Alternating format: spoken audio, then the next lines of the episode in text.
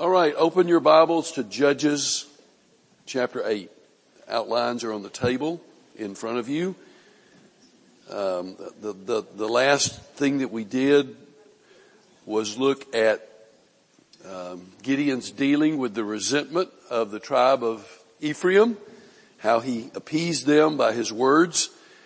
And so we're at verse 4 of chapter 8. Gideon and his 300 are in hot pursuit of the Midianite, what, what's left of the Midianite army.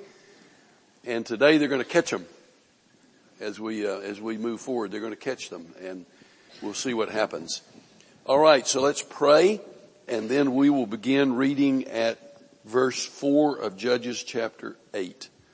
Father, thank you for the privilege that you have afforded us to be here today to fellowship with uh, brothers and sisters in Christ, to enjoy a delicious meal, um, to study your word. All of these things are special to us and we're grateful. Thank you for uh, the health that you've given us that allowed us to get up this morning and go about our day. And so we ask that you will bless us as we study your word, encourage our hearts, Thank you for everyone who's here. I pray your richest blessings upon each one. And we say to you this afternoon that we adore you and we love you and our desire is to serve you, honor you, and please you. And I pray that even our very study here this afternoon will bring glory to your name. In Jesus' name I pray. Amen. All right, I'm going to read beginning with verse four.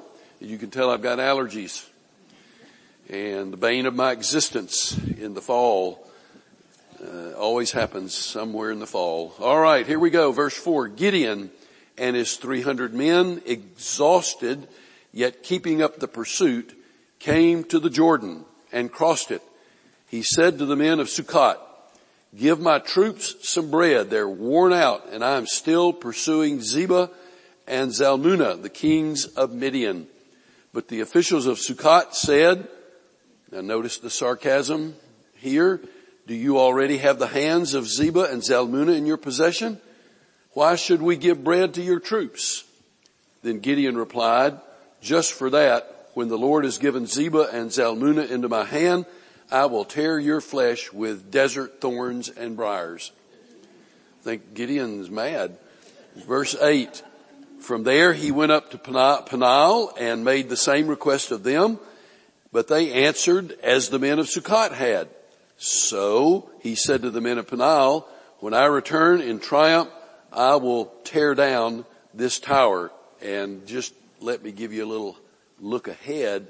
He'll do more than tear down the tower. So we'll see what, what that means in a few minutes. So uh, I've entitled this a swaggering resistance on the part of Sukkot and Peniel. Uh, Gideon is still chasing the two kings, Zebah and Zalmunna, and their troops.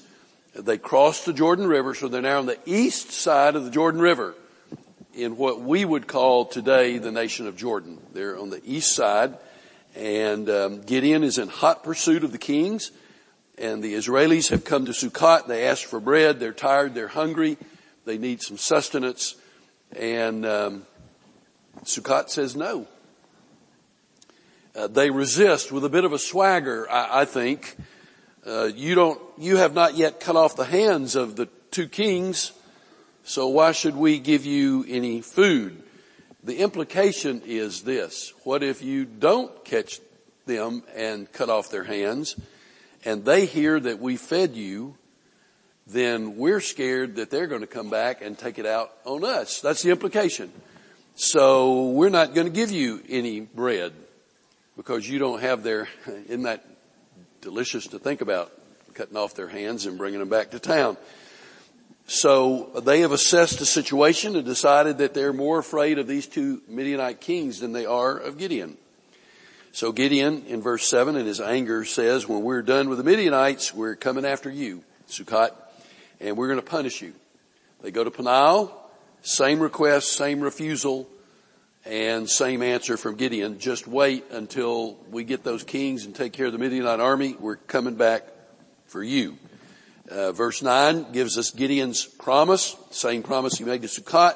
– And as we think about this, I think we're going to see uh, Gideon's not perfect.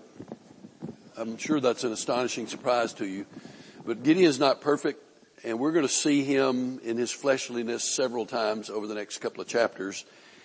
Uh, and and I don't know how that makes you feel, but some yeah, that kind of makes that reassures me. Okay, um, Gideon was not perfect. but He's listed in the Faith Hall of Fame in Hebrews chapter 11. I'm sure way far from perfect, so I'm in good company. That kind of gives you a little, maybe a little reassurance. But uh, there's a little, maybe a little bit of a problem with Gideon's response here of vengeance. I'm going to come back and take it out on you. I think it's a response that perhaps he makes in the flesh. It's understandable from a human perspective. It's understandable. We're hungry. You've got the food. You're not feeding us. And we don't like that. Could Gideon have taken another approach? We don't necessarily know everything that he said. I mean, we get enough to know the gist of it. But maybe a better approach would have been to say, look, don't place your trust in me or my 300 men going after the 15,000 troops left alive in, in, in Midian. But look, look, here's what God's done. Let me tell you what God's done with the 300. And, and so what we're asking you to do is not to trust me, a man named Gideon, not even to trust the 300 troops that are here. We're, we're asking you to trust God. Look at what God's done and He has promised us that the Midianites are going to fall at our hands. So trust God and give us some food. Now maybe that would have been the better thing to say. Uh, but as best we can tell, Gideon didn't say that. Uh, he just simply says, uh, don't go anywhere, I'll be back. Um, I know it's hard to believe, but don't trust in me. I know you can count. There are only 300 of us. But look at what God's already done. So trust Him. So maybe his anger is a little out of place. But he does say, I will return and we will find Midian to be a man of his word. He will return. Now I'm not trying to pick apart one of the heroes of scripture, especially one listed in the Faith Hall of Fame. That's not my purpose. But, but the Bible does reveal flaws in some of the very greatest. And it enables us perhaps to identify with, with them. Um, did Peter have any flaws? Yep. Um, how about Andrew, James, and John? Yep. Um, what about David? Oh my. Okay. You get the picture. So Gideon's got his flaws, but nevertheless, he's a man who lives by faith and God honors him and honors his name.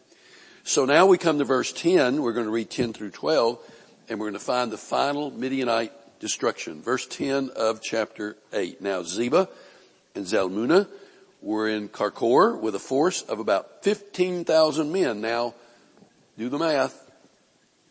15,000 being pursued by 300. 15,000 men, all that were left of the armies of the eastern peoples. 120,000 swordsmen had fallen. Isn't that astonishing? That's, a, that's miraculous. God did it. Gideon went up by the route of the, of the nomads east of Nobah and Jogbehah, and attacked the unsuspecting army. Zebah and Zalmunna, the two kings of Midian fled, but he pursued them and captured them, routing their entire army. So we'll stop there for a minute. Um, I can only conclude that the Midianites had run far enough east of the Jordan that they felt safe from Gideon because the scripture tells us that Gideon's army surprised them. You would think they would have been looking for that and had a watch set out, but apparently they didn't. They're well east of the Jordan River now in what we call Jordan, the nation of Jordan. Um, and perhaps they talked among themselves and said, well, they won't chase us this far. They'll just turn around and go back home. Well, they didn't know the tenacity of Gideon. And if Gideon is anything, he is tenacious. And so the two kings were caught. Uh, the, the army was off guard. And so they destroyed the army uh, of Midian. Uh, it's hard to believe their feelings of security, but here is Gideon, and though still outnumbered, they won the victory. So therefore we know that God has done it again. Just as Gideon said to, could have said to Sukkot and to Peniel, here's what God's done, He's going to do it again. He didn't say that, but those two cities didn't trust God. They thought this is not going to go well for Gideon and his army. And yet Gideon captures the two kings and routed their demoralized army in one of the most astonishing military victories in all of history. 300 against 15,000. That is amazing. And they didn't have bazookas. They didn't have tanks. They didn't have bombs and planes. But they had God. And that's all they needed. And they won the victory. Now, let's go to verse 13 and let's find vengeance. Verse 13 of chapter 8. Uh, Gideon, son of Joash. By the way, when you watch a movie, come on, be honest now. Isn't vengeance for the good guys? Isn't that delicious? Don't you just love it? I love to see the good guys, you know, say, I'm coming back for you and they come back and they get them. And I love that part, you know. I'm, I'm sorry. I just, I think I eat it up. So I like that. So here we go. Uh, you know, God, I've got flaws. So here we go. Verse 13. Gideon, son of Joash, then returned from the battle of the pass of Heres. He caught a young man of Sukkot and questioned him and the young man wrote down for him the names of the 77 officials of Sukkot, the elders of the town. Then Gideon came and said to the men of Sukkot, here are Zebah and Zalmunna about whom you taunted me saying, do you already have the hands of Zebah and Zalmunna in your possession? Why should we give bread to your exhausted men?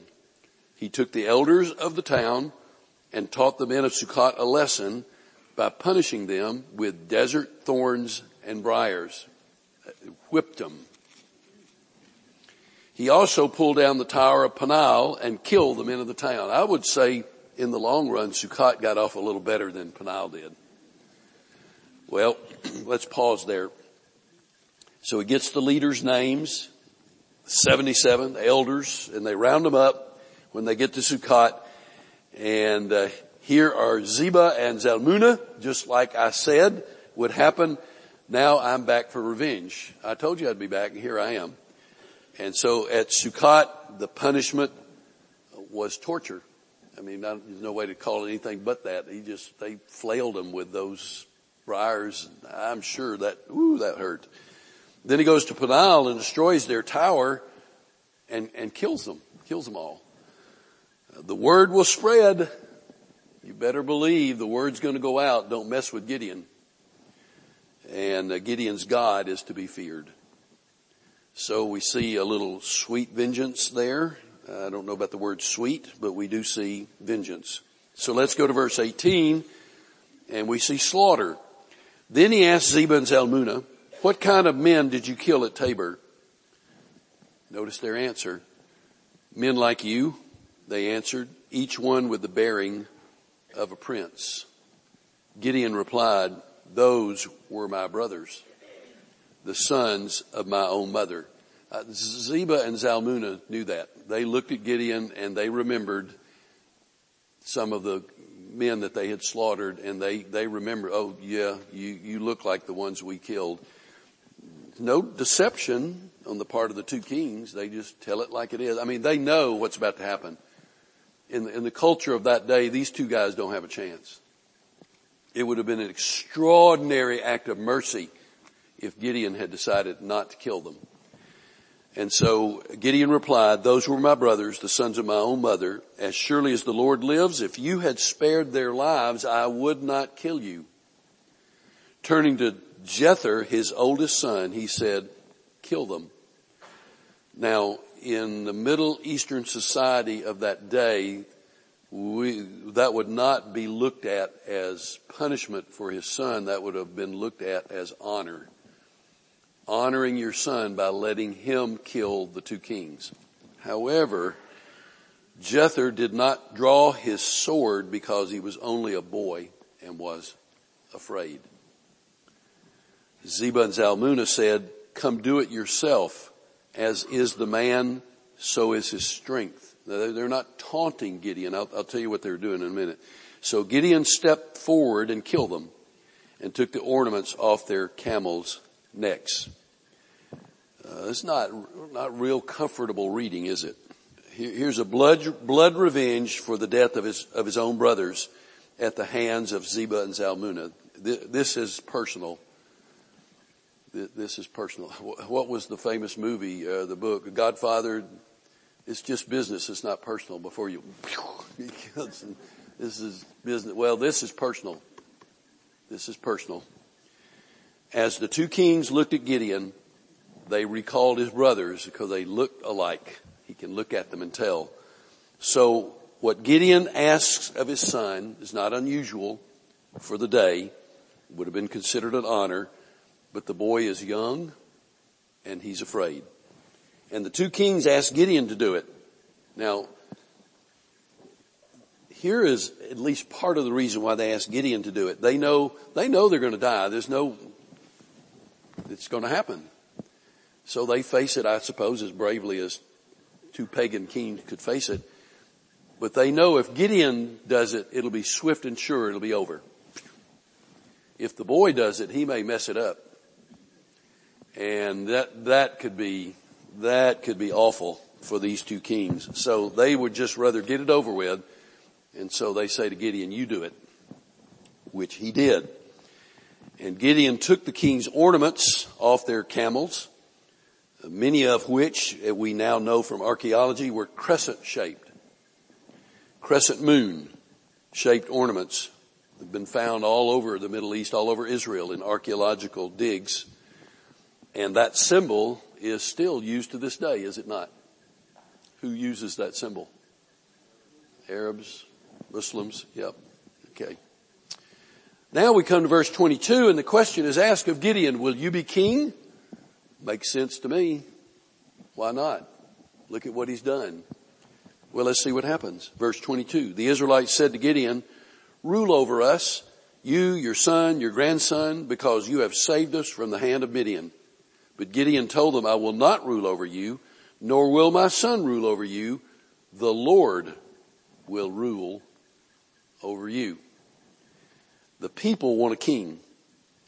They look around and most of the other nations around them have a king. We want a king. Would you be our king?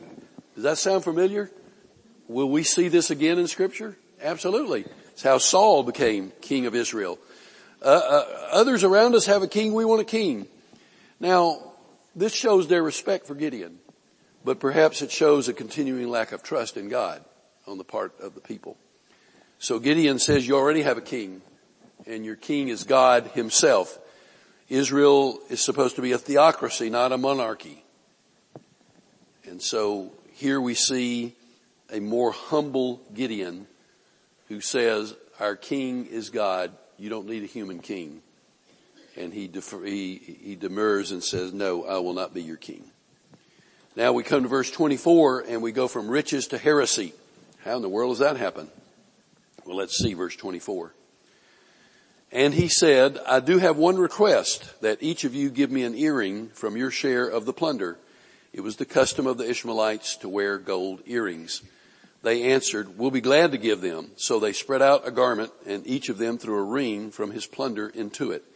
The weight of the gold rings he asked for came to 1700 shekels not counting the ornaments, the pendants, and the purple garments worn by the kings of Midian, or the chains that were on their camels' necks. Gideon made the gold into an ephod, which he placed in Ophrah, his town. All Israel prostituted themselves by worshiping it there, and it became a snare to Gideon and his family. Let's stop there for a minute. Wow, that's a lot. that's a whole lot of stuff in just a few verses, isn't it? So Gideon is is ready. I, I don't know how old he was, but he's ready to retire. Um, and that's understandable. I mean, can you, uh, what else could you do? And uh, he's probably worn out. I mean, this is, God won the victory, but Gideon still had to go do a lot of work. He's tired. And so he says, I, am ready to step down. I'm ready to retire, but I don't want to have to scratch out a living like I was doing in the past. Remember the wine presses when he was threshing the grain? So he says, um, I want all of you to bring me a little bling. And they did without hesitation. And he took the gold from what was in that stash and, and the rest of it would have been made him a wealthy man. And he took the gold that was in all of that jewelry and he made it into an, an ephod. Now, does that word ephod, does that ring a bell? Who wore an ephod? High priest, yeah, the, the priest, a multi, uh, a beautiful, now that hadn't happened yet, but the, the priest wears an ephod. So, um, he makes it into an ephod, the scripture says. And I wonder why. I can't answer that question. Now he got the rest of all this stuff, so he's gonna, he's gonna live a comfortable lifestyle the rest of his life. And I don't begrudge that. Anybody begrudge that? I mean, if I'd done what Gideon would have done, I'd ask for some jewelry too. So I, I don't begrudge that. But he makes this ephod and, and what, what was he thinking?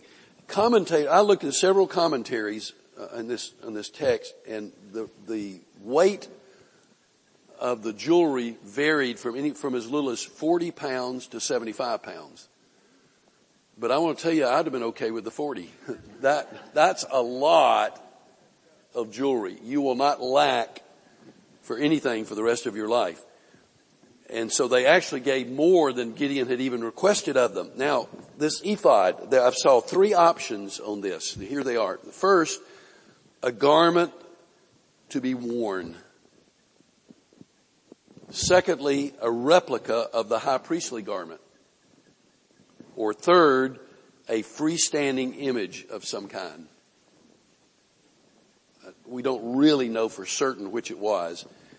But for Israel, after he put it on display, it became an object of reverence and worship. That didn't happen overnight. They didn't go in there the next day and start bowing down to that ephod. But it did eventually happen and it became a snare to Israel and to Gideon. That wasn't his intent, but that's what happened. Uh, do you see the cyclical pattern getting ready to happen again in Israel? Well, let's look at verse 28 and look at Gideon's last days. We, are doing good on time. We're going to make it. We may actually finish this chapter. Verse 28. Thus Midian was subdued before the Israelites and did not raise its head again. During Gideon's lifetime, the land had peace 40 years. Not wonderful? Jerubbaal, son of Joash, another, that's, that's Gideon, went back home to live he had 70 sons of his own, for he had many wives. Uh-oh. His concubine who lived in Shechem, wait, wait, wait, wait, wait a minute. you got all these wives and you need a concubine too? His concubine who lived in Shechem also bore him a son whom he named Abimelech. Remember that name. Gideon, son of Joash, died at a good old age and was buried in the tomb of his father Joash in Ophrah of the Abiezrites. No sooner had Gideon died than the Israelites again prostituted themselves to the Baals. They set up Baal Berith as their God and did not remember the Lord their God who had rescued them from the hands of all their enemies on every side. They also failed to show any loyalty to the family of Jerubbaal, that is Gideon in spite of all the good things he had done for them. Okay, let's look there a minute. Verse 28 is, is, a, is a look back. The victory is won. The Midianites are defeated and 40 years of peace. What a precious, prosperous time for Israel. Gideon lived out his days in prosperity. If you got a, a, finger to turn back, look back at chapter 6 verse 15. When Gideon was protesting God's call he didn't want to do it. Uh, Gideon said, pardon me, my Lord, but how can I save Israel? My clan is the weakest in Manasseh and I am the least in my family. Part of what he was saying there was, we don't have anything. We're dirt farmers. We don't have anything. Why would you want me? well, the rest is, is history, but contrast that to the way Gideon lived his last days in great prosperity. Now, the fact that he had many wives is not uncommon, of course, in that day, but in scripture it is uniformly disastrous. Uniformly disastrous. I don't know when you can think of a man who had multiple wives and it wasn't a disastrous thing. Um, Abimelech is the son of this um, woman from Shechem. And so he, Abimelech, is the son of Gideon and the concubine. Now, here's something you may not know. The tradition of the day was this. The sons of wives, men, uh, women that Gideon had actually married, belonged to the man's family. They are Gideon's family. The sons of concubines are considered to be part of the concubine's family, not part of Gideon's family. So he would have been raised apart from Gideon. Gideon may have gone to visit him from time to time when he was going to visit her, but this child, Abimelech, was not really legally considered to be part of Gideon's family. Now, the word Abimelech means my father a king. It's an interesting name chosen by Gideon, isn't it? My father a king. No, I don't want to, I don't want to be king. A little confusing. My father a king. I wonder, did Gideon wish that he had become king? I, I, don't have any way of knowing the answer to that question. I just find that to be an interesting name. When he said, I won't be your king, God's your king, but then he names his boy by the concubine, my father a king. Well, we'll see more about Abimelech in chapter 9, believe me. So we'll get there next week. So the scripture tells us that uh, Gideon is uh, is going to die, and um,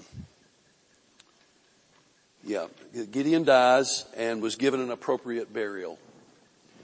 And guess what? Israel goes back to idolatry and the sensual worship of the fertility goddesses of the day. They forgot God, they forgot Gideon, and here's the cycle all over again. Does that astonish you? Probably not. Probably not. So Go back to the ephod a minute. Gideon put that on display in his hometown. And it really was intended, I mean, when you put something on display, you intend people to come and look at it. You don't put it on display hoping nobody will ever come. So when Gideon put the ephod on display, he wanted and hoped that people would come to see it. What was that purpose about? To remember him, maybe? Or did he, in his heart, want them to come and ask him, what do you think? Will you be a judge? Will you be, I know you don't want to be a king, so we won't ask you to do that, but would you, I don't know. I'm just guessing. I, I don't know anything, I don't know anything about that, but just, it makes me wonder when I read that. What was his purpose? Um, but what happened that I don't ever think Gideon intended, absolutely don't think Gideon intended this. They began to come and began to worship it. And it became a snare for the kingdom and for the country. And it became a snare for Gideon. I wonder in what way. Well, as Gideon views his people going off in the wrong direction, does he carry that on his heart? Is that a burden for him? Perhaps so. And then as soon as he's gone, they're back at it again, worshiping idols. So in this chapter, the greatness of Gideon and the humanness of Gideon, the blessing upon Israel and the curse that Israel invites upon herself, isn't it fascinating to make this journey through Judges? So next week, we'll pick up with chapter 9 and Abimelech, and it will be an interesting chapter. So don't miss it. Then we'll uh, go on to chapter 10 and some more judges. Um, looming on the horizon in chapter 13, Samson. That's always exciting and fun to study about Samson. So we're headed in that direction and we'll get there in about eight months. No, we'll be there soon. We'll be there soon. Father, thank you for all who've come today. Uh, studying your word is an exciting thing for us and we learn lessons today that help us that we can apply to our lives. I pray that uh, we will be humble followers of yours and that in our lives people will see Jesus.